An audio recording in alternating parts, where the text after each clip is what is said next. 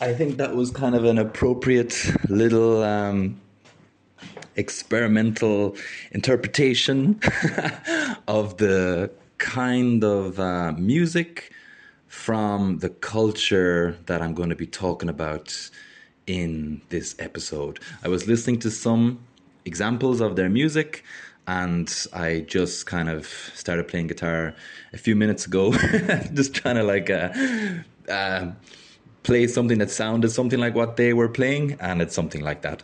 Anyway, so I'll explain. Uh, so, welcome to another episode. Um, so, this episode, thirsty already. Um, in the second last episode, I did an, a whole episode on the Middle Ages, and I did that because in future episodes, I plan on doing episodes on particular people from the Middle Ages, and so just as a basic introduction um, or kind of a revision of that period of history for anyone who has maybe never encountered it, uh, or maybe if you're not from Europe, or um, if you've kind of forgotten it, or, or, or are hazy on it. So that's why I did that episode. Um, yeah, just so people have a, a basic understanding of that period. Um, and then I was thinking, okay, so another place and time that I'm going to do probably a lot of episodes on is ancient Greece because yeah ancient Greece we have so many things we've taken from ancient Greece Europe is founded on things from ancient Greece so I was thinking okay yeah I should definitely do an episode which is like an introduction into ancient Greece as well. And then I was thinking about it and I was like okay but ancient Greece isn't like the beginning isn't a beginning point. There was cultures that influenced that were before ancient Greece that influenced ancient Greece. And ancient Greece took those influences and developed them and then worked itself up to its level which we all you know which is is uh, which became very um, important for us so for example back in the time of Alexander the Great um, who was really the first person to unite all of um, Greece. Um, in his day, before he carved out his empire, in his day there was a civilization. Well, in his day there was two at least, um, but I'm going to be looking at one in particular in this episode. There was one civilization that was as old to Greece, to ancient Greece, as ancient Greece is to us. So there was to him there was this civilization that was like thousands of years old, and in actual fact now it can be traced back to five thousand uh, three hundred years roughly bef- uh, before the Greeks. So this is like 7,300 years old, roughly, this civilization that I'm talking about. Um, so, yeah, this this civilization gave a lot to Greece. Um, and I was thinking, because I'm going back quite far here, I just would like to put things in perspective. Um, like humans, the, the, earliest we're all supposed to have um, come from a type of chimpanzee that started uh, standing upright, first of all, and they, they called this uh, chimpanzee humanoid type thing um, Homo erectus, and it was roughly something like a million years ago that this started happening. And then about 400,000 years ago, um, the next kind of variety of early humans started manipulating fire and they and this kind of this technology of manipulating fire really changed changed everything. Um, for example, they would be able to start living in caves because they could go in and like um, clear out the cave with with fire first. Apparently, when they start cooking their their meat, um, it made proteins and minerals more available. It made um, so that they could digest and abs, um, what's the word abstract these um, vitamins and minerals from from the food more easily so it required less less chewing so uh, there's theories that this is how the human brain uh, evolved because it got more proteins than it was used to from a hunter gatherer uh, or from just foraging. And then when they started cooking the meat it, it changed the the food so that we could get more of the nutrients from the food. Um, so just speaking of this period when humans discovered fire, uh, recently a friend um, showed me a film um, about this period of of uh, human history, and it's just an amazing film. I'm not sure when it's made, like the 1980s or something like that. It's called The Quest for Fire, and it's just, I mean, you know, there's no speaking in it. It's these early humans that are trying to trying to uh, understand fire. And then there's this other tribe. You know, I won't give it away actually, but it's just a fantastic film. Um, yeah, I really can't praise it enough. Um, if you've ever seen the film 2001 Space Odyssey by Stanley Kubrick, it's another fantastic film. If you haven't seen it, it's a classic. You should check it out if you if you want it, if you like films. Um, but at the start of that film, if you have seen it, you'll remember the scene where it's like these early chimpanzee, human, humanoid creatures, um, and I can't remember now. Is it are they around the water? Are they around a water pool? And then another group of the of the humanoids comes over and they're fighting then for the for the water, or are they around the the the monolith? A bit hazy on that now, but anyway, you know what I'm talking about if you've seen the film. Um, so they're they're they're early humans and they're fighting over this. I think it's I think it's water, and they they use the first like weapon. They pick up is it a bone or a stick or something, and then there's that classic uh, iconic um, match cut. I believe is the technical term for that um, that editing where the the weapon is throw is thrown up into the air and it's spinning in slow motion, and then it cuts from that being the first kind of um, the, the earliest tool that you know proto humans used there's a match cut from that spinning weapon in the air and then it turns into a satellite in the sky and that's where like you know in Kubrick's day that's where like the cutting edge of technology was because now we're actually in the sky ourselves anyway i'm just i'm just saying that the start of that film um, is quite similar to this film i'm talking about the quest for fire because it's just all about um, yeah, it's a fantastic film. just just check it out. I won't go on about it too much more, but I, am just uh, mentioning that period of human evolution. So, so, this is a very good film that has depicted it really, really, really in a brilliant way. Uh, the quest for fire. Um, so then, about two hundred and fifty thousand years ago, after they discover fire they've been ma- manipulating fire for a long time. Then they start forming uh, stone tool- tools, uh, axes, and they started by they flake off the bits of the of the stone to make it more sharp. And then next we have the Neanderthal man, which is about 100,000 years ago to about 30,000 years ago. And then we have Cro Magnon man, which is 35,000 years ago. And then after them, we have Homo sapiens. And I'm saying all this just to put it in perspective because the next period is known as the Neolithic Revolution. The Neolithic Revolution. And that happened 10,000 years ago. So I said that th- this civilization that I'm talking about, they started roughly 5,000 years ago. So the Neolithic revolution was essentially agriculture. They stopped being hunter gatherers and they settle. And the earliest known settlements that historians have found in the world is this civilization that I'm referring to um, as being one of the influences for the Greeks. And this civilization is in the area that we call Mesopotamia. And Mesopotamia is a Greek word that means land between two rivers. and where are these two rivers? So, the Taurus Mountains in the southeast of Turkey.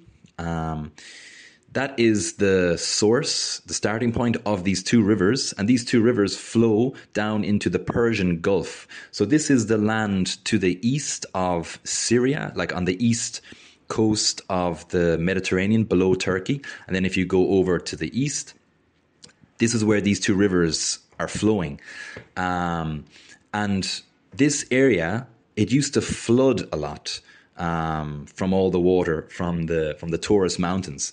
And so, therefore, this river was really mineralized. Um, and all of this mineralized water would go into would, when when the rivers flood, um, like I think annually, um, it mineralized the water, mineralized the soil. So this was known as the Fertile Crescent, and actually, it's called the Fertile Crescent because a crescent is like a moon shape. So this Fertile Crescent is this area with these two rivers going from the Taurus Mountains down in a diagonal kind of to the Persian Gulf.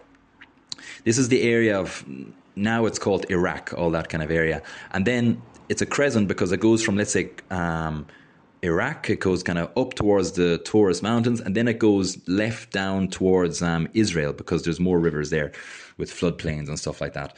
Um, so this area is historically known as the Fertile Crescent because of all the flooding and the mineralized water.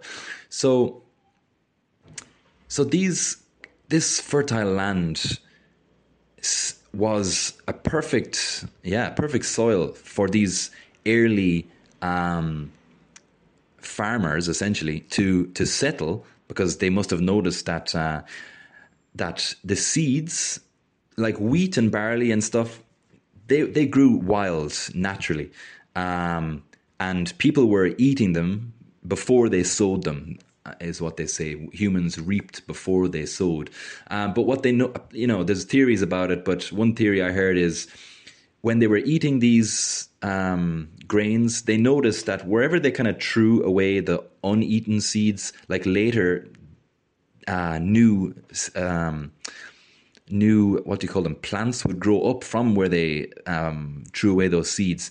And so this area in mesopotamia is yeah credited with being the earliest um, uh, site where humans settled and became essentially farmers um, and the civilization there was basically in that area there was a, there was a race or a tribe called the Akkadians, and they were the earliest known Semitic speaking people.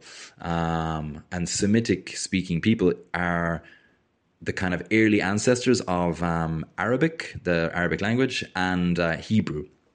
They're Semitic languages. Um, but then there is this other mysterious group of people, this other tribe, that came into that area as well, known as the Sumerians. And they're mysterious because they are what is classified as a, a language isolate, meaning there's no other um, kind of there's no real explanation as to where they came from. Their language isn't connected to the other people in that area.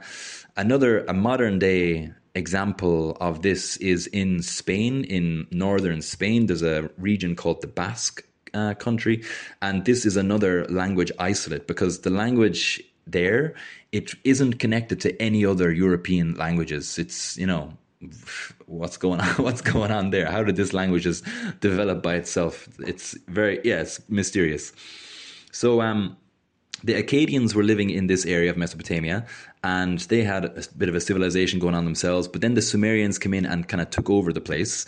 Um, but later, then the Akkadians kind of raised into a superior position, and then there was a then the Sumerians did again, and then another.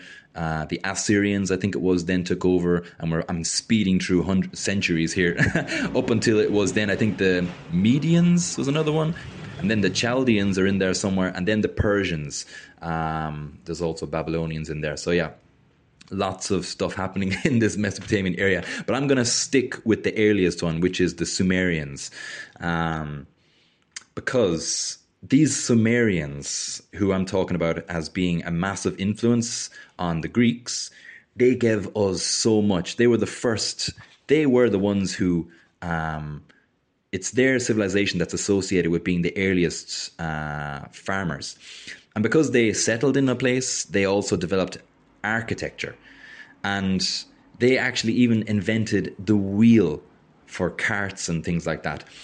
And because they were settled and the population was, was booming because food supplies were more certain, in order to manage this population growth, they actually invented um, an early form of mathematics to keep track of everything and a writing system to uh, yeah just to help keep track of everything and to know what's in what bags and stuff like this. Um, the early writing that they that they devised that they created was like a pictogram uh, writing. Later they did they did develop a a, a syllabic um, uh, kind of phonetic um, uh, alphabet. Um, but yeah, so they gave they gave us writing. Um, they even gave us alcohol. They they they are the civilization that introduced beer into the world. Um, they had a kind of an, a, a quite an advanced uh, uh, medicine. Um, they had the first law codes. I mean, they had the first cities. They had the first um, they were the first to talk about astronomy and astrology and the calendar and time. Like for example, 60 seconds. What like why do we why do we use 60 seconds? And this is actually Sumerian as well. And and the reason is because the way that they counted was if you put out your the, uh, your hand and look at the palm of your hand with your fingers outstretched and if you take if you look at your your pinky, your small finger, okay, actually I'll say it like this. So you look at your hand, and then if you slightly bend your fingers, I got to turn off my Wi-Fi there. Whoops.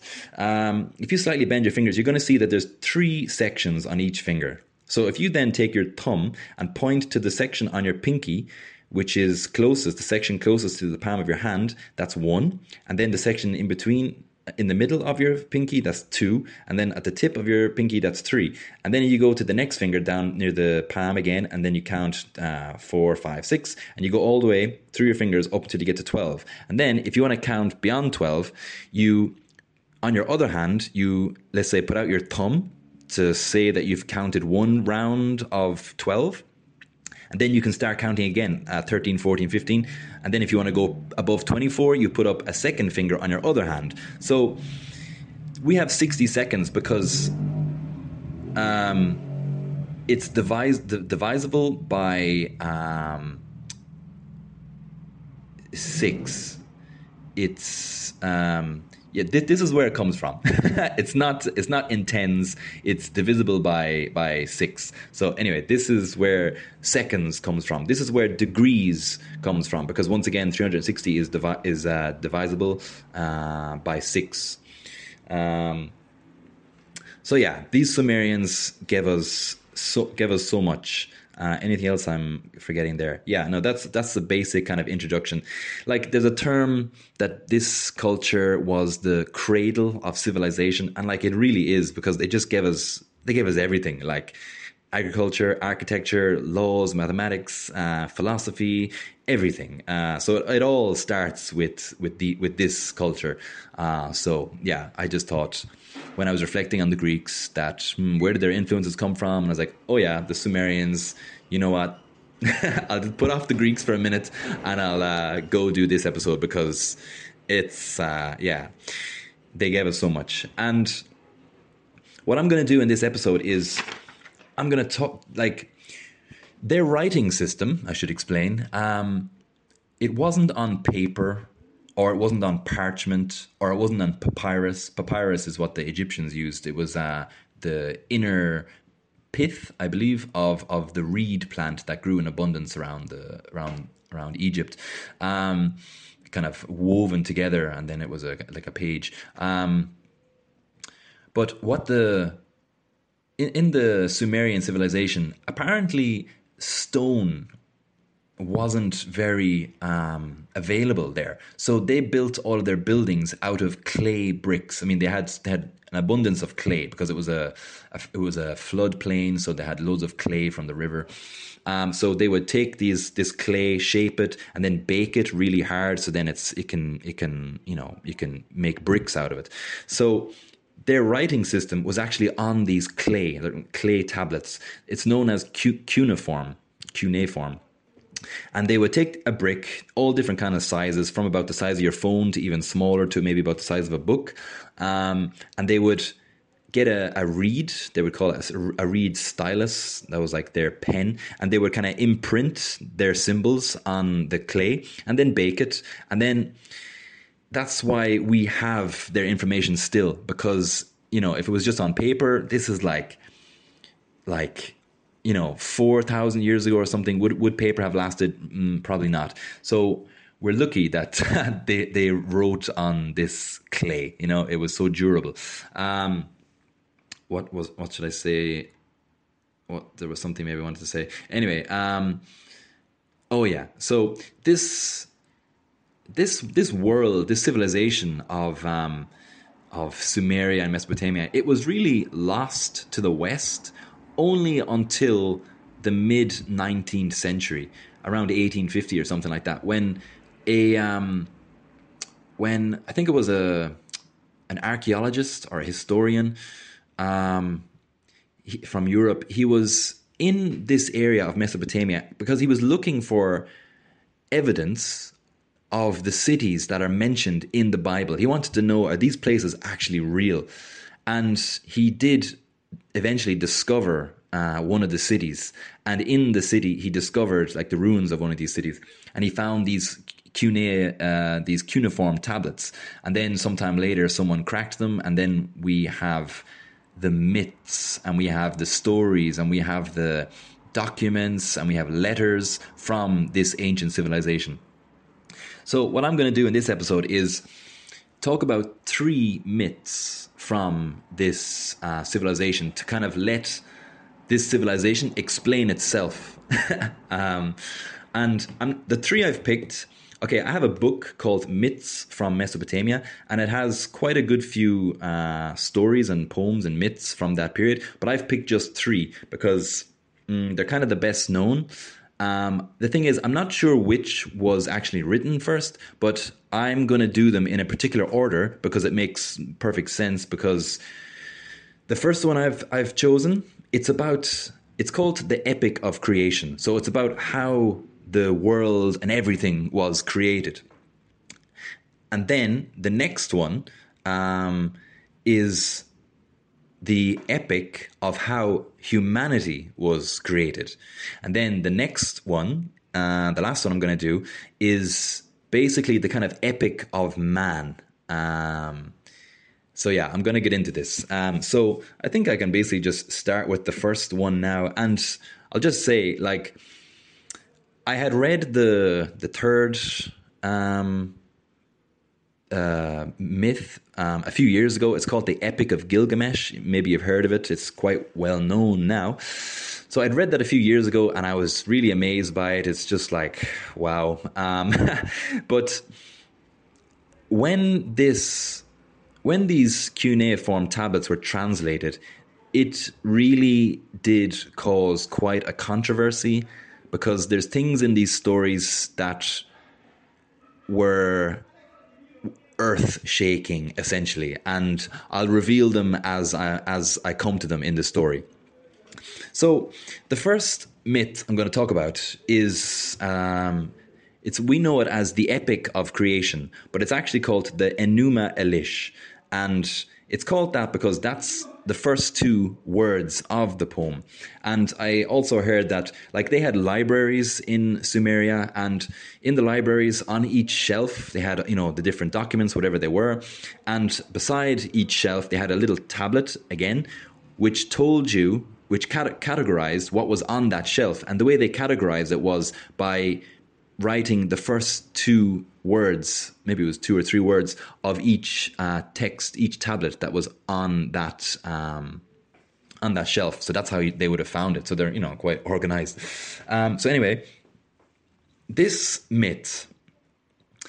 I mean, these these myths they're really worth reading, but I'm just to give um, a brief summary of them because I mean they're incredibly interesting, but also these myths, themes within them are, are are very similarly reflected in the ancient Greek mythology. So um, yeah, how much did the Greeks get from them? Is yeah, it's a very interesting question. So anyway, I'll just I'll start off. So the first, the Epic of Creation begins in a time where there is nothing. There is nothing. It says like um, in a time where n- the names of gods were not pronounced, when when nothing existed, and there's this emphasis on pronunciation, like the names of the gods were not pronounced. So, like throughout this this myth, there's there's there's talk of gods and these kind of magical powers that they have through simply pronouncing things, which is you know it's it's it's uh it's it's quite an abstract story. Um, and it it has really enigmatic lines which are very tantalizing like um, I'll, I'll, just get into it. so it, it, as I said, it begins in a time where there was nothing, and then the two primordial gods. Um, one was called Tiamat. What was the other one called? Um, Anu or something like this. Anyway, there's so many names uh, of these gods. I, I, I can't. I haven't. I read this story twice for this episode, but yeah, there's a lot of names, so I haven't remembered them all. But anyway, these two primordial gods, they then give birth to other gods. Um, and then there's like this first generation of gods, and they're they're all existing in this abstract kind of godly realm. We don't really know what kind of form they take. Um, the, the, the the poem is very, as I'm saying, kind of brief on description. It's a bit like the Bible very very brief on description. So it's it's totally um it's it's ripe for artistic interpretation of uh, of these of these uh, descriptions. But um so there's a first generation um pronounced into existence. And then sometime later there's another generation um once again begotten somehow. And it's it's curious that after a while, the first generation start complaining to the to the primordial gods, those two, um, that the the next generation are very noisy. this is a complaint that is throughout the myths of Mesopotamia that this second generation, the new one, they're too noisy and there's just maybe too many of them and they're just they can't sleep. The first generation can't sleep because of the noise, right? This is something that goes all the way through it. And so they go to Tiamat and the other one and they say, please, look, these are just wrecking our heads.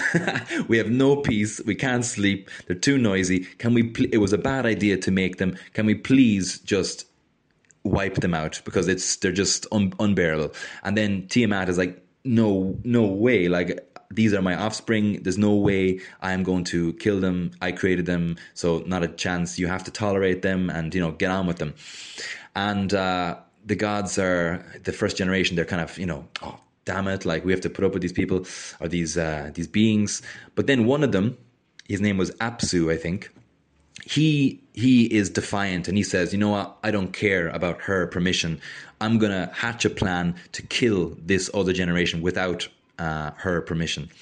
And so they make a plan, and then someone from the second generation uh, hears about this plan and then goes back and informs the first generation.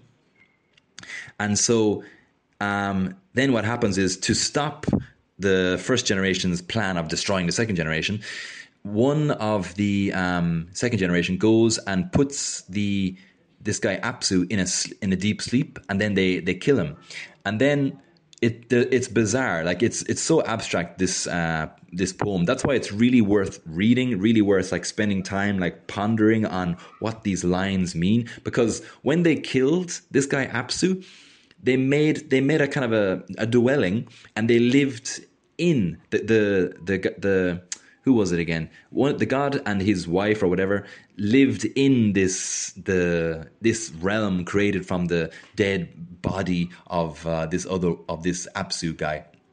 And then, because Apsu had been killed, when Tiamat, the primordial goddess or god, heard about this, she was enraged. I'm calling her a she. I think she's a she. Anyway, um, she was enraged, and then she took it upon herself to wipe out the second generation because she was so mad that they had killed. Maybe she didn't know why uh, they killed. Maybe she didn't know about his plan. You know, so um, the strife has begun, the confusion has begun in, in life. Um, so then she hatches a plan. And then once again, the second generation, they hear about this plan and then they are planning, like, what are they going to do? And then like this Tiamat creates these um, these weapons which are like many-headed snakes and they're they're um, they're they don't have blood in their body they just have venom there's in, really interesting descriptions and then she creates these other 11 creatures for her army. So then so then the other side if i heard about this uh, um, this army that she's created and then they they um their their best god called marduk um, claims that he he's going to be able to confidently defeat this uh, army.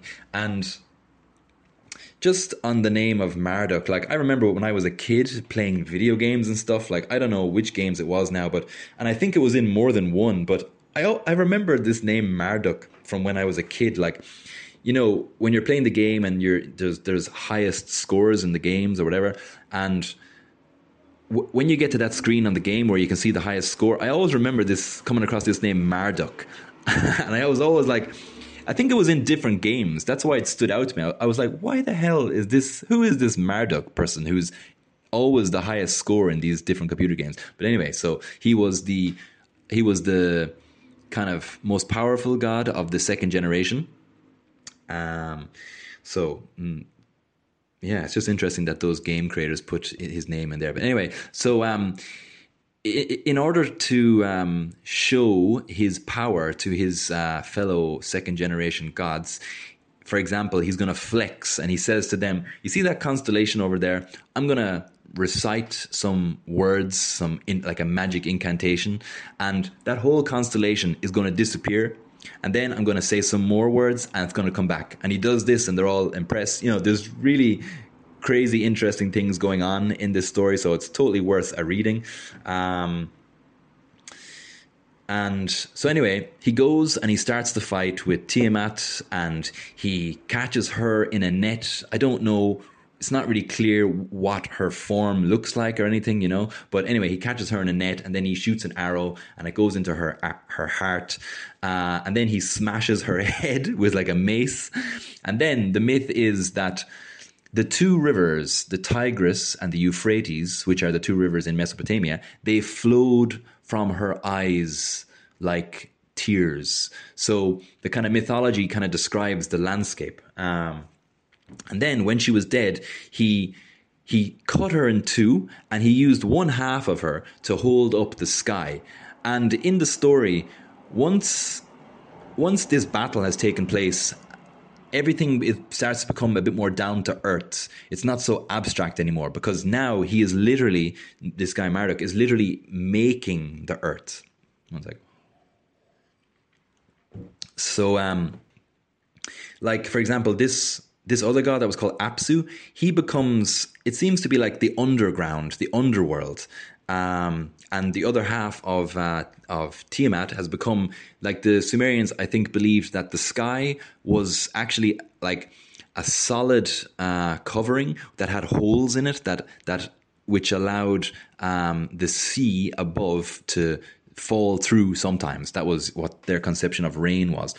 So anyway, all the other gods then are, are like so delighted that um, Marduk has saved them and they want to praise him and they say, What can we do to praise you? And he says, um, Go down and make me a temple. And, um, you know, you can you can praise me in there. Um, and so the, the gods go down to earth themselves and they begin this work. Um, and then here is where the story starts to overlap with the next story that I'm going to get into in a few minutes, because the the gods, first of all, um, go down to Earth and start making this this uh, temple, which is called a ziggurat. Ziggurat.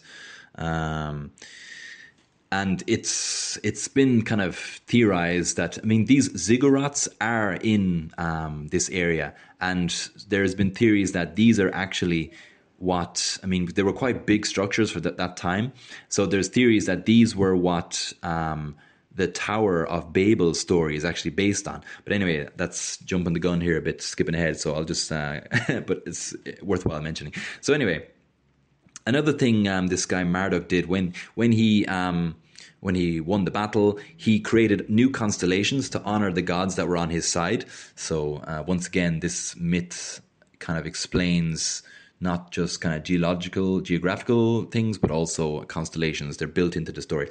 Um, so anyway, so now the, these gods are on the earth and they're building these um, these uh, temples, and then to relieve the gods from their labor, they decide to create a primeval man.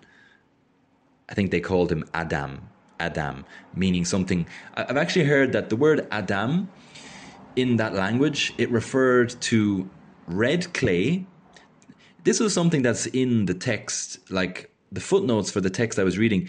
Often the footnote is explaining a pun, how the word used also sounds very similar, like another word that is very appropriate for that particular sentence as well. And in the name Adam, as I'm saying, apparently it refers to red clay, which is the red clay that they use to make everything.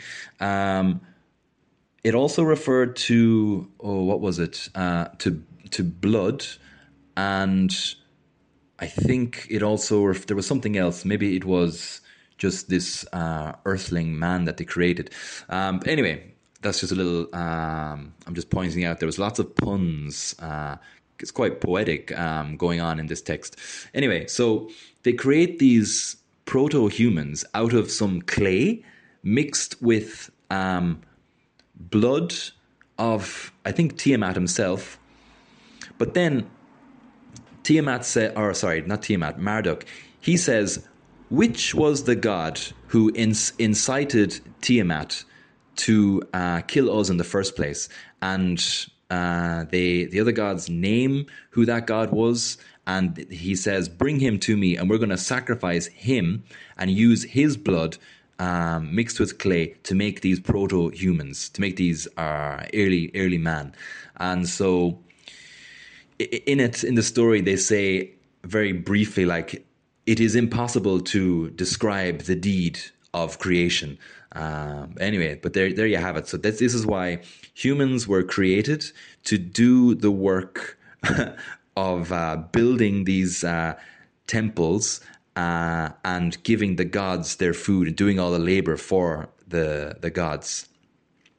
And and then at the end of that story, um, it basically ends with um, the 50 different names through which Marduk was was known and all of his kind of qualities and characteristics. And then we can go into the next story, um, which is called Atrahasis.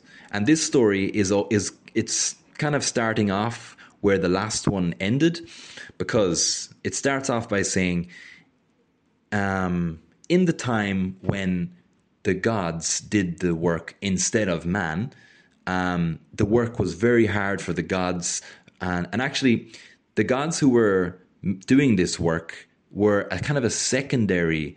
Um, I don't know what they. It's actually not very clear. I've looked into this, and it's not very clear because because this the, for example, these two texts they overlap, but they kind of tell the story a bit differently.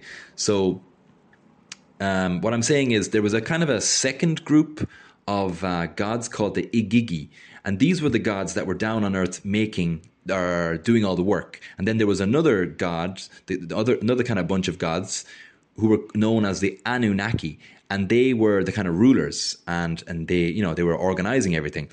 And what happened was the Igigi were for apparently three thousand six hundred years. It says in the text they were doing all of the labor, all of the hard labor, and it was really difficult and eventually they go on strike. They break their weapons and they go to um, they go to the the canal constructor advisor because they uh, you know the fertile crescent is famous for its uh, canals which um, kind of what's the word irrigate and bring water from the river into f- land further away from the river so that it can be farmed.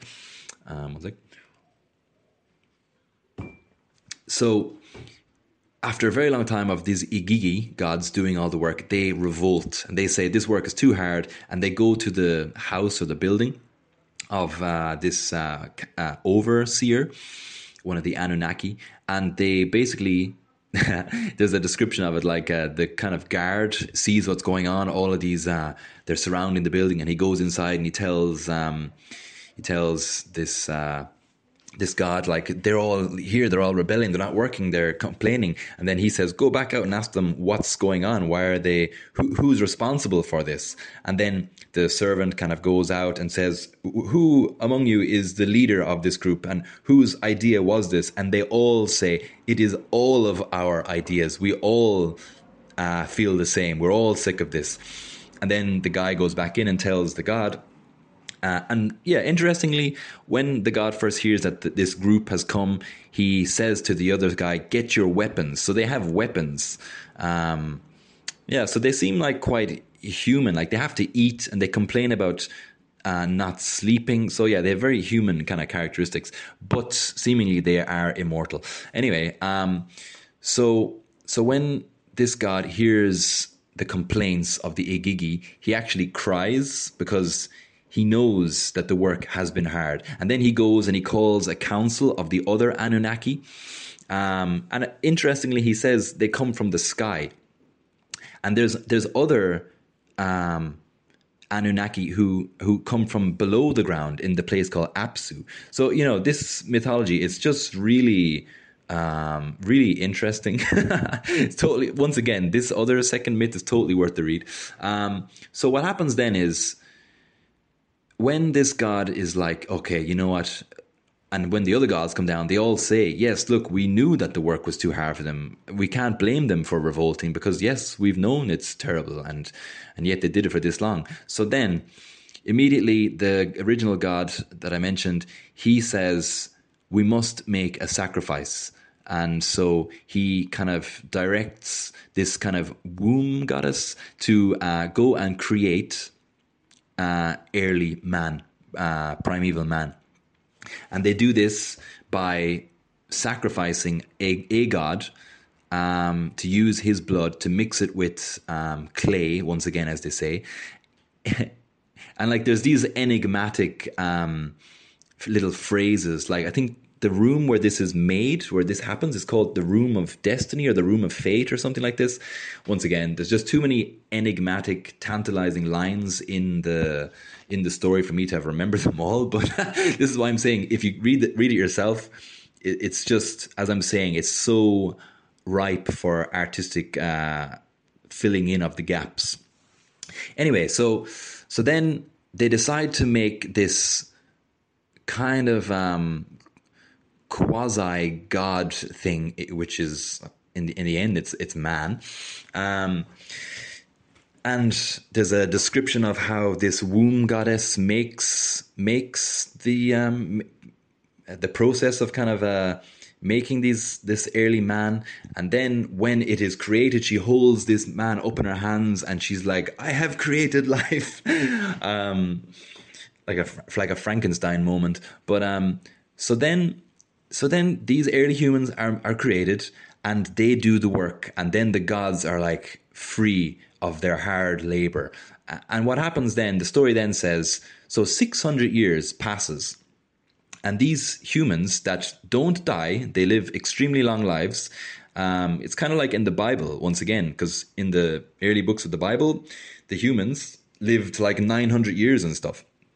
So um, this, yeah, the humans, it says, were working for 600 years and then they became just there was just too many of them because they were, you know, having kids and they were living really long. So once again, the gods started complaining to um, to the kind of overseer down there on Earth they start complaining that these humans are too noisy. So it's quite kind of similar to the other one where the other gods were complaining about the second generation of, of gods.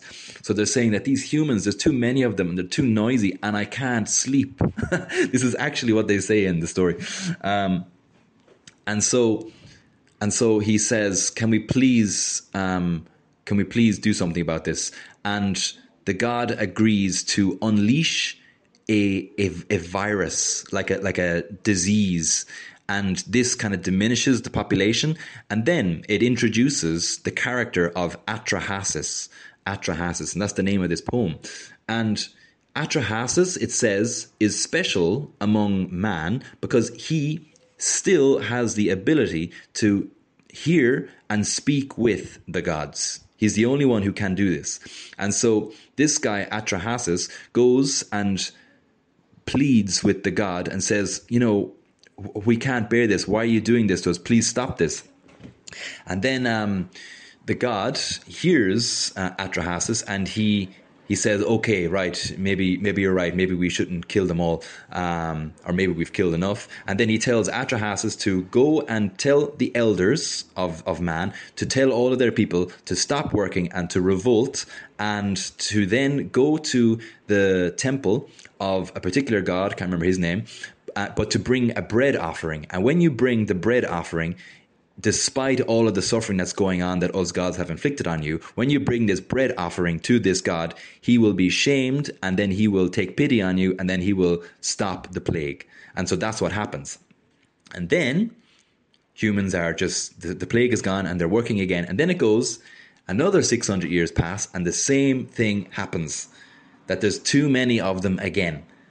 And then this time it's like a famine is is released. Like the the I think it doesn't rain and the ground becomes too dry and foods um, you know they're not growing. And then the same thing happens again. This guy atrahasis goes and pleads and then the same thing happens again. The god takes pity and then he tells him what to do revolt and go to a different god bring a different offering and he will stop the plague or he will stop the famine. And then like this happens a few times because then it goes once Atrahasis does this, and then another 600 years pass, too many of them again, and then it's like they release the the plague and they introduce um, child mortality into the situation as well. And then the same thing happens again, and then it's another 600 years, and then and the same thing happens again. and um, I think the final one is. Um, it's like a mixture of everything. It's like there's there's plague and there's famine, and it talks about how like something like five or six years goes by, and like they, they, they the people have no food. The the grain stores have all uh, been uh, emptied, and now people are even turning to cannibalism. And the gods once again they they're all arguing amongst themselves like what are we going to do? And the text is unfortunately a bit fragmented. Like it's missing quite a lot of lines in places. Um, so it's kind of interesting that these missing lines may actually still be found one day uh, hopefully you know in the future because uh, although apparently it's difficult to get for these uh, I mean, Iraq is the area where this all took place, and it's quite a war torn area. So, um, yeah, so it's it's difficult maybe for archaeologists to get over there to try and look for these things. But anyway, um, so I'm just saying saying that this text is quite fragmented in places. Mm. So it's kind of exciting that maybe we might get the missing lines because, in particular, in this part of the story, I remember when they're describing how they've been going through famine for years and they're all like hunched over and their their like faces have all scabs on them and stuff like this. And then it there's an enigmatic line once again. It says it goes they survived by and then it's like dot dot dot te- the text is missing and you don't know how they survived so yeah um, but anyway so there's quite a few sections where there's around this section there's missing mm, quite large sections, and then the gods are arguing amongst themselves, and there seems to be some complaint going on between the, maybe the Anunnaki and the Igigi about some oath that was broken between them and it's not very clear what's going on. And then lines are missing and then the gods are still arguing and they're still arguing and lines are missing and then it's like boom one of the gods says okay you know what we've done this many times. These bloody humans, they keep on growing back like bloody rabbits. So, you know what? We are going to wipe them out with a flood. So, when this story was translated, um, when the Sumerian language was first, you know, translated in something like 1850, this was like, holy shit! Like this is like, um, this is a text that is way before the Bible, way before the flood in the Bible. And here we have another civilization talking about the flood in part of their mythology. So this is what I'm saying was like earth shaking um, when these texts were uh, first translated. So to get back to the story, um, all of them are supposed to be wiped out. The gods decide to wipe all of them out. Um, but one of the gods, I think it was called Ea, takes pity on um, on Atrahasis, and through a dream, he actually informs uh, Atrahasis what's going to happen, and he tells him to build an ark and he describes how to build it. And um, he says, "Take your family, and I'll bring all of the animals, two of everything from from the whole world, put it on board, and then it this flood is going to come. It's going to going to last like seven days, and then you send out like you know different birds at different times to see if they come back or not. And if they don't come back, that means then the, it's over, and soon you'll be able to open up your ark and let all the animals out and repopulate everything." So once again, here you have it, another text thousands of years before the Bible, and it's essentially Noah's Ark and the flood. Um, so what happens is in the story, um, the flood happens. All the humans are wiped out except for Atrahasis and his family. And then, just shortly before the flood ends, one of the gods who was responsible for this flood spots the the ark, and he's like, "What the who the who who told how is this possible how does this guy know that the flood was coming how did he build an ark um, and he's really mad at the Igigi, apparently. I think Ea was one of the Igigi who took pity on uh, Atrahasis and saved him. And Ea uh, admits it and I said, Yes, I I saved Atrahasis. I told him what to do in defiance of you because it's cruel. And anyway, so when the flood is over, they they actually make Atrahasis immortal uh, to kind of just um, yeah as a as a gift for for uh, surviving basically. And then what they do is because now the gods are faced with having to do all the work again themselves, like for, for food, and they com- I think there's even a complaint in the story that they don't have enough beer. the beer is all gone because the humans aren't aren't doing the farming and stuff. Um, so then what happens is the gods are like, okay, right, those humans that we met, they were problematic. They lived too long. Um, so this time we're going to make another version of, of these humans to do the work for us. But this time we're going to design them so that their lives are much shorter and that there's going to be child mortality going on in a certain percentage of them and there's going to be the disease constantly going around keeping their numbers down as well. And even some of the women they're going to have to live near the temples and so that they have to be celibate they're not allowed to have kids. So uh, this is also going to help in population control. So i mean if you've never heard this story i wonder are you kind of like whoa as i was when i when i first heard this story? Because it's just like it's it's so different from the Bible, let's say. Um, anyway, so where am I in the story? So yes, they create then the second um, wave of humans, second generation of humans, and yeah, and now that's it. Humans, their lives are much shorter, and then this is where the next epic, the epic of Gilgamesh, comes into it because it says that Gilgamesh was a great ruler um, in, I think it was actually the city of Uruk, I think is what they mentioned in the story. But so the next, this epic is all about man coming to terms with his mortality, with his shortened life uh, lifespan. And this story is actually quite long. It's the longest in the book. Uh, I think what is it? Ooh, I can't recall. It's like maybe sixty pages or something. I can't recall exactly now, but it's much longer than these other two ones that I've um, been talking about. I don't know how long I'm gone on here now, but anyway, um, so I'll try do it briefly. But but once again, these are so worth reading just because they're so yeah, like I'm saying, they're they're very short on details. So they're as I'm saying, they're completely um, great uh, stories for artistic interpretation. And I, I will say this: um, if you've ever seen the film Prometheus by Ridley Scott,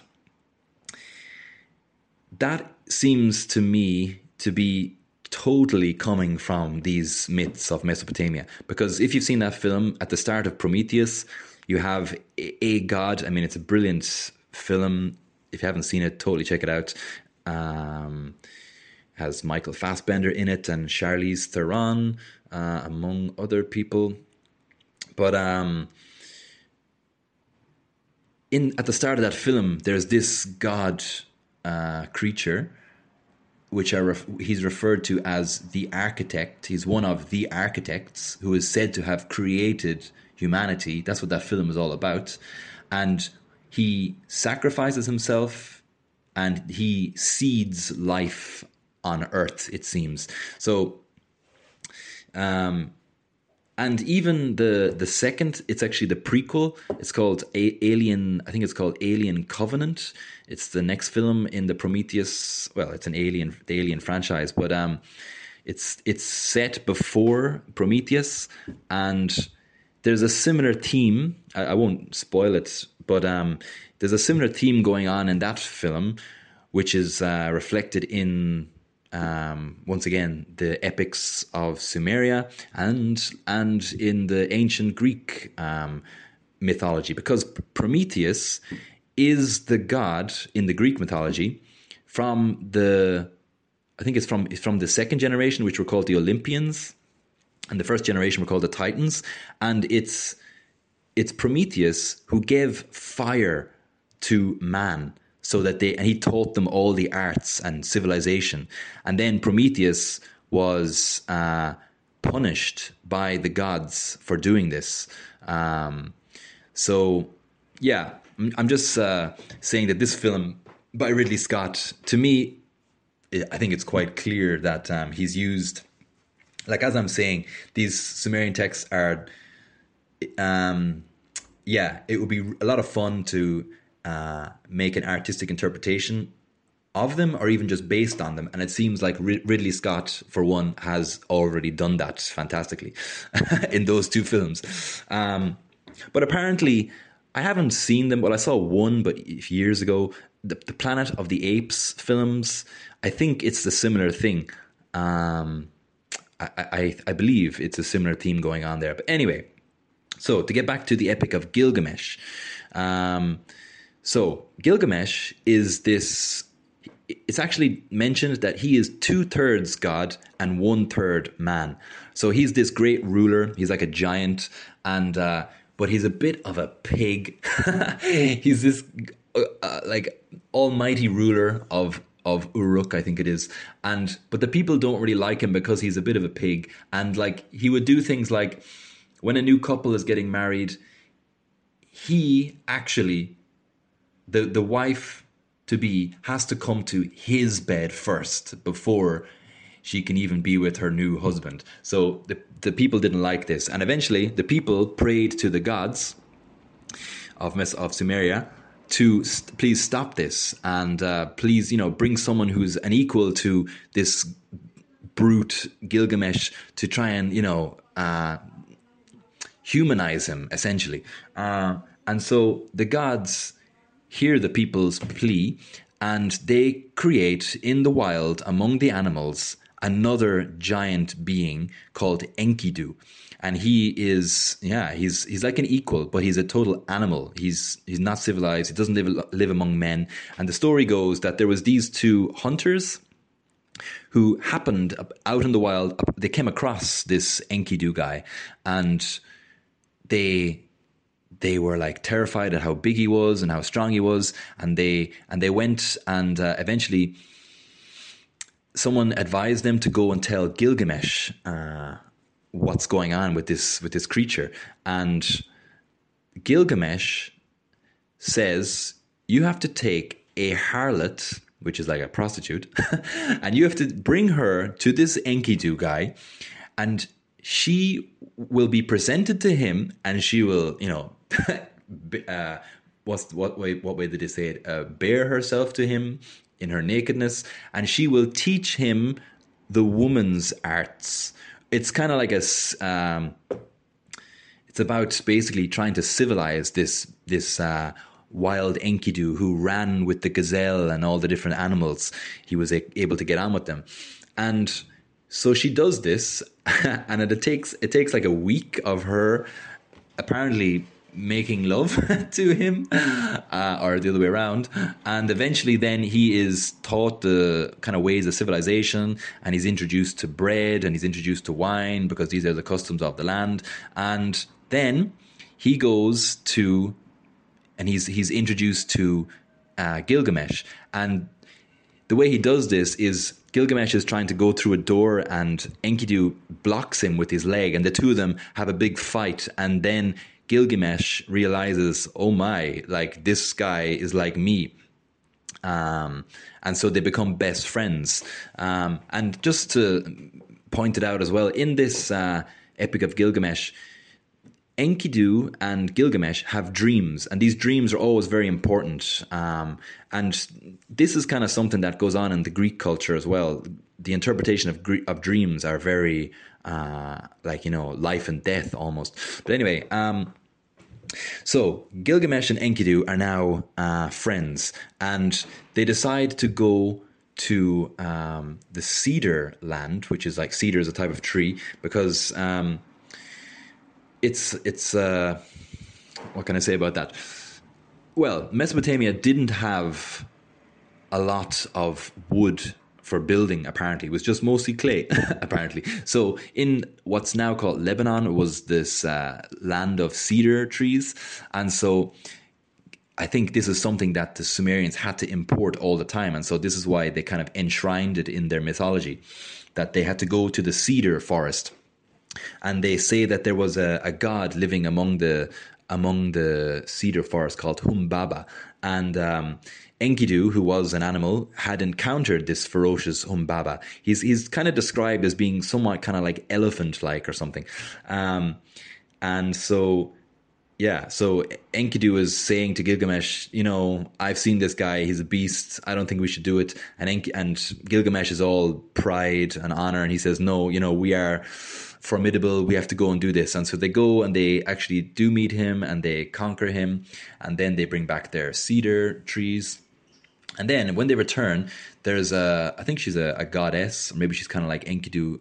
Uh, no, I think she's a goddess um, who who asks for Gilgamesh's hand in marriage, and but but Gilgamesh knows this woman, and he lists all of the previous guys who had been with this woman and how they all ended up in a terrible way because she basically ruined their lives. and um, so she refuses, or he refuses to marry her. And then she is really annoyed by this. And then she prays to her, or she asks her uh, parents who are gods to do something about this. And she says, bring down the bull of heaven to, um, you know, to give this guy his comeuppance for uh, dismissing me, for denying me my his hand in marriage with me. And so this bull um, comes down, and coincidentally, this bull is representative of the constellation of Taurus, because Taurus is a is a bull. And it's interesting that this whole Sumerian civilization begins with the Taurus Mountains in eastern Turkey. I wonder. Uh, anyway, um, so so what happens is this bull comes down and it says like um, once again, these things are so worth reading just because of the interesting description. It says this bull comes down and he he snorts, and with his first snort, he like cracks the earth and he kills two hundred men. And with his second, he does the same. And with his third, he knocks over even Enkidu. And then Enkidu boasts to Gilgamesh, "Look, Gilgamesh, this is our chance. You wanted to have a formidable challenge. Now is your chance. So he jumps on the bull and uh, he kind of grabs him by the neck. And then he tells Gilgamesh to stick a knife or a sword into the nape of his neck. And then they kill the bull. and then, in, in another display of sheer uh, defiance, Gil- uh, Enkidu pulls off the leg of the bull and throws it at um, the goddess who who brought down the bull in the first place and said something like uh, this is what I would do to you if I could get my hands on you. And it's a coincidence that apparently the constellation of Taurus in the sky is apparently missing one leg. And this is the this is how the myth accounts for that missing leg. I haven't looked at the constellation of Taurus now. Off the top of my head I can't picture it so well whether it is missing a leg or not. But I, will check it up after this, I guess. But um, that's just interesting. And anyway, so then, um, so then uh, what happens next in the story? Oh yeah, and so then as a way of punishing, um, these two gods who are uh, so powerful now, the gods decide that one of these two best friends, Enkidu and Gilgamesh, one of them has to die. Let's get a drink.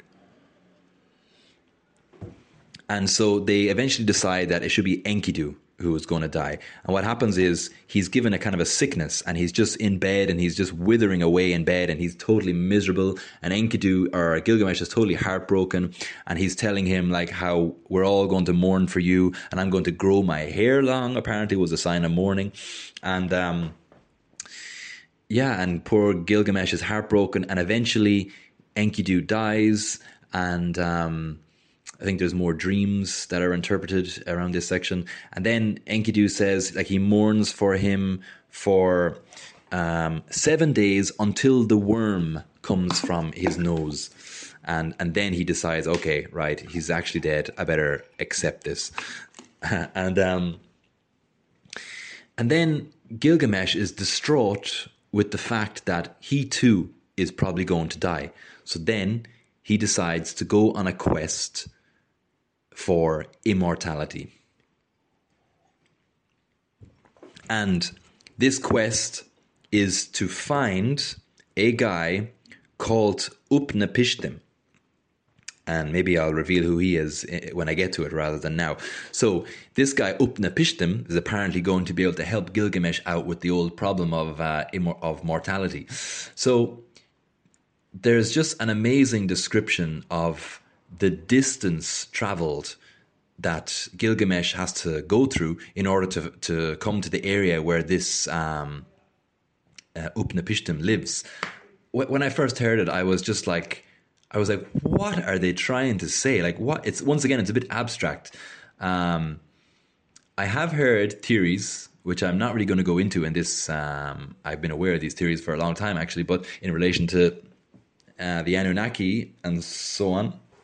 But um, yeah, when I heard this description, it was just. Um, I mean, if you read the story, or you can even listen to it as an audio book. There's quite a few, even on YouTube. There's audio books of this story. I totally recommend it. Um, but um, yeah, just this section was very, once again, enigmatic and tantalizing. Those are definitely the two words that I would use most to describe this uh, these these stories because the lines are so um, interesting. Like I forgot to mention, but in the first myth that I described, um, the guy Marduk, he he was wearing these things called the tablets of destiny, and he had to wear them on his chest, and he took them from the other god who had um, what's the word? Kind of like unrightfully took them from someone else. So yeah, it's just very enigmatic. This these uh, myths. Anyway, so Gilgamesh goes on his massive long voyage through darkness, it says. He goes through 12 leagues of darkness. And, um, and then eventually he comes to this, uh, he comes to this area where he has to cross a sea. And then eventually he's, I think he meets one person and then he meets another one. And this person tells him to construct a boat and they sail across the sea. And, uh, he eventually arrives at this guy Upnapishtim, and Upnapishtim is a guy who was granted immortality by the gods because he was the only person who survived the flood. So, as I'm saying, these stories, like, they, they, they kind of overlap and they tell the same story, but sometimes with different uh, in different ways and with different names. Because this guy Upnapishtim is Atrahasis from the other story, and then um, what happens when he meets Gilgamesh? He, he sees that Gilgamesh has traveled a long way, and his face is all burnt from the sun and from the cold, and he looks hungry and all this kind of stuff. And he actually says, he Gilgamesh explains why he came there because his friend he saw his friend die and he doesn't want to have the same fate. He wants to be immortal like Upnapishtim. And Upnapishtim tells him, you know, you just can't do it. You cannot be immortal. And I, and I think he says something like, okay, you know what? If you want to be like me, all you have to do is stay awake for seven days and then you will be like me. But Gilgamesh has gone through this whole ordeal of getting there, and uh, he says that he has lo- he has lost acquaintance with the sweetness of sleep is a phrase that I'm remembering, and um, but yet when he arrives and he hears this. Uh, proposition from Upnapishtim that all he has to do is stay awake. He actually, unfortunately, he says, "Okay, I'm going to do this," but then, like, basically, immediately falls asleep because he's just absolutely wrecked. And um, and then um, Upnapishtim says, you know what, all men are liars. And when he wakes up, he's gonna he's gonna try and complain or say it wasn't fair or something, or it didn't really fall asleep for so long. But so he tells his wife to bake bread each day and leave it beside his head as proof that when he wakes up, because he'll see the moldy bread, you know, uh, bread from the last seven days gradually um, getting more expired beside his head, and. Um, so then, sure enough, he wakes up and he can't believe that he was asleep for seven days. And um, then um, Upnapishtim kind of takes pity on Gilgamesh.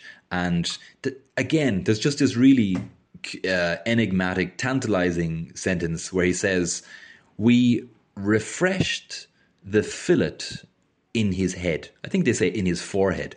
So it's like, what the hell? what the does that mean? So yeah, really, really uh, interesting. They, they they revived or refreshed the fillet in his head. Like, what is that? It's like is that you know you think of things like the pineal gland or something. You know, it's just really, really interesting.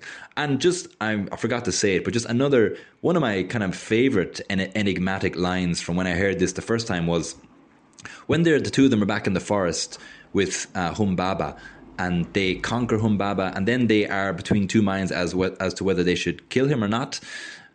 Um, they're debating this, and en- Enkidu says, "Oh, but if we kill him, suddenly." Chicks, like little birds, are introduced into the discussion, and he says, If we kill him, the chicks will scatter and we won't know where they are. And then Enki, and then Gilgamesh says, "Oh, it's fine. Yes, they will scatter, but we will find them later." It's just like, what the like? This is why I, I love it because it's so like there's definitely something there. Uh, there's definitely that's definitely symbolic of something, and I just love the kind of uh, it's it's so brief, but yet it's so enigmatic and tantalizing, and I, I just think it has to refer to something. Um, anyway, back uh, back to uh, to where I was, and um, yeah, so I was saying yeah about the fillet in his forehead, and and then and then Upnapishtim says, you know what? Okay, I feel sorry for you. So I'm actually going to tell you about a, a, a, secret plant. And this is a secret from the gods. They told me, and now I'm going to tell you. So there's actually this secret plant that is that grows on the bottom of this sea over there. I'll tell you where it is. And if you go down and you get that, yes, it's going to prick your hand. Obviously, it has kind of pricks on it. But if you bear that uh, pain, and if you bring it back up to the surface, and if you eat it, I think it will like rejuvenate you. I don't know if it, I can't remember now if it gives you immortality, but I think it will rejuvenate you. So um, Gilgamesh is like, okay, great, that'll that'll do. That's that sounds great. And so he says he's going to do this, and he goes down and he he does. He gets it. And what happens is when he's back up on the land, I think it is, he's saying like this is brilliant. I'm going to give this to the old people in back in my city and then i'll eat it myself as well when i'm getting old to revive to rejuvenate myself. This is brilliant. And then again as another kind of a parallel with another culture which in this case is the christian culture or the uh, jewish culture as gilgamesh has this rejuvenating plant um, in his hand, a snake comes and grabs it out of his hand so that that is it. He has lost. The snake then, you know, disappears and goes off. And he says, Gilgamesh says, That's it. I had my chance. I had this plant and I've lost it. So it's just interesting that the snake kind of is this, you know, symbolic creature that steals, like in the Bible, the snake tricks um, Adam and Eve into eating the apple, and then they're banished from from the Garden of Eden. Um, it's interesting that this snake in the Sumerian mythology is the one responsible for undoing the kind of mm, maybe Eden like longevity of life. So, you know, it's just uh, very interesting that these myths are so much older than the Bible because apparently the Bible was only begun to be written down around the 8th century BC. And these myths are from a few thousand years before then. Um, but this is something that I'm going to be, I'm definitely going to do another episode on the Bible and um, yeah, because it kind of overlaps. It's it's in this Mesopotamian area, the Fertile Crescent. So uh, I'm definitely going to do an episode on them as well. Um, so the story then ends with Gilgamesh going back to his city, and coincidentally, the story, like most epics, it's a characteristic of an epic poem that the story ends where it actually begun but the main character has now a completely changed perspective. Um, yeah, because he's back once again uh, in his city of Uruk, and now he's kind of like he's kind of okay with the fact that he's going to die, and um, there's even a, a, point in it where one of the I think it was the wife of Upnapishtim who tells him, you know you know, drink wine and be merry and wear fresh clothes and, you know, take care of your wife and be just, you know, be happy with what you have. And so Gilgamesh is now a much more humanized ruler and he now is able to take sympathy on on the people that he's ruling and he becomes a good leader because of this whole uh, epic that he epic voyage and friendship that he went on, um, and so and there you are, and he's and then he becomes a good ruler as to as to oppose as opposed to how he was at the start, um, and so there you are. There's a kind of a summary of the main three uh, myths from uh, Mesopotamia. And yeah, I have this book called Myths of Mesopotamia from the Oxford World Classics, and in it is quite a good few other myths. I haven't actually read them yet, but um, so yeah, I just totally recommend this book. And uh, yeah, as I'm saying, yes, I've given summaries of these stories, but they're really worth spending a bit of time with um, just because they're very mysterious. and it's like when I was reading it, it was just like, I was just like, my God, like I am reading something here that was only discovered in roughly, you know, 18 something. And for how many centuries was it completely lost to the world? And this is the story that someone 4,000, 3,000 years ago would have, you know, would have been everything to them. So yeah, it was just um, quite an amazing. Like like I said, I had read the um, Epic of Gilgamesh. Actually, I was in work and I actually listened to it as an audiobook while I was in work, which in a way is quite appropriate because these epic poems, like the Epic of uh, Gilgamesh and like Homer in Greek culture, his epic poems, they would have all been sung they would have all been sung. Like the guy would have had a musical instrument and he would have like sung them all. Um, although I think some parts were kind of said, and then the more dramatic parts were were sung. But uh, it, which is a remarkable feat of memory because, like Homer's books, for example, they're like you know three hundred pages long, four hundred pages long. How could someone remember? I mean, I was I, I just kind of you know reread those stories twice each, and then the Epic, Epic of Gilgamesh as well, and you know that was more or less the best that I could, I could do after two revisions. Um, so to be able to memorize the whole thing in great detail, I guess, mm, yeah, maybe if I, yeah, maybe it is possible, but you got to put a lot of work into it. But anyway, where was I going with this? Um, oh yeah, I was just saying that um, I had listened to the Epic of Gilgamesh, Gilgamesh first. Um, went on a few tangents there. Looks like I'm about to stop in the train station because that train of thought has left me. um, yeah, can't remember now where I was going with that, but um, what you gonna do? Um, as I said, I'm still doing this thing live. I just press record and I and it's it's quite um like you know I do all the reading and all the researching, and then it's like it's like pressing play is like stepping into the ring because uh, once again this is the the first time I'm doing this recording. Um, so yeah, it's uh, it's it's you know it's like those uh, it's like those fighters say it's like the fight is won or lost before you go into the ring, depending on whether you had done the sufficient training or whatever. Anyway, um, so yeah, I think um, think that went well. uh, anyway, yeah, so there you are. Amazing, amazing stories that were absolutely earth shaking um, because they, yeah, they. I mean, the flood mythology, Noah. Um, completely different versions as to why humanity was created in the first place. Um, you know, yeah, so I, I think I can kind of leave it off there now. Um, the Epic of Creation, the Enuma Elish, the Atrahasis, and then the Epic of Gilgamesh. Yeah, amazing, amazing stories. Um, so once again, before I sign off here, um, lots more episodes in mind to do. Really enjoying this. Um, yeah, it's just a lot of fun to put myself to the test after I've you know engaged with some text to see if I can, because as I was saying in like the intro of this series, you you only really understand something if you're able to explain it even to yourself. And that's kind of what I enjoy doing here. But yeah, these things I think are really interesting. So if other people want to hear them as well, and if they like them, well then that's great.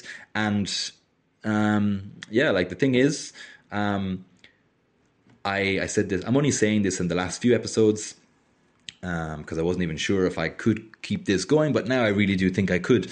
Uh, really enjoy it. But um, so yeah, once again, if you have liked this, um, it would mean I would like really, really appreciate it if you if you like this, if you shared it on your social media so that other people might be able to hear it. Because yeah, I would love to uh, grow this into um, yeah the more followers, um, yeah, I mean, why not? That would be cool. Um, I'm enjoying doing this. If it, would just be kind of like um, a sign that maybe I'm doing something right.